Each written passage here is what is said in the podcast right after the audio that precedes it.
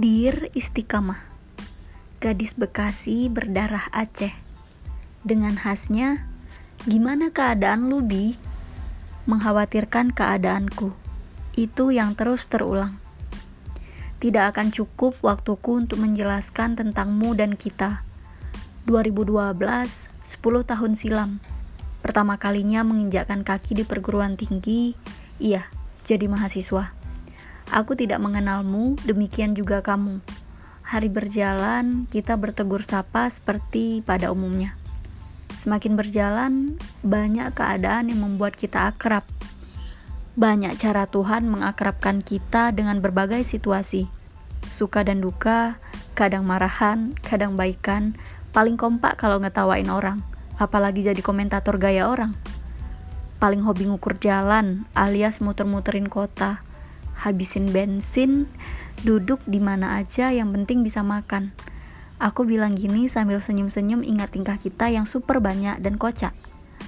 Sobat freak. Satu frekuensi kalau lagi gila.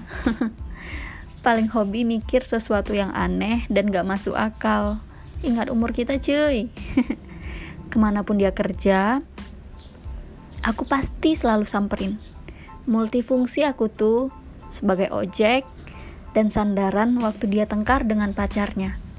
Oh ya, satu lagi. Dia paling tahu semuanya tentang hidupku. Gak ada yang terskip. She know me so well. Tapi dia tuh gengsian. Kadang belagu. Apalagi di depan. Ahem. Joy, makasih ya udah menemani perjalananku susah, senang, sedih, kecewa, kerennya aku. Semua perjalananku kamu hadir. Walau kadang cuma jadi figuran. Canda. Terima kasih udah memberikan warna di hidupku, cuy. Terima kasih untuk waktu, tenaga, pikiran, dan kasih sayangnya buat aku. Sampai jumpa Itikom. Tunggu aku pulang ya. Ingat, kita masih punya janji buat liburan bareng. Dah.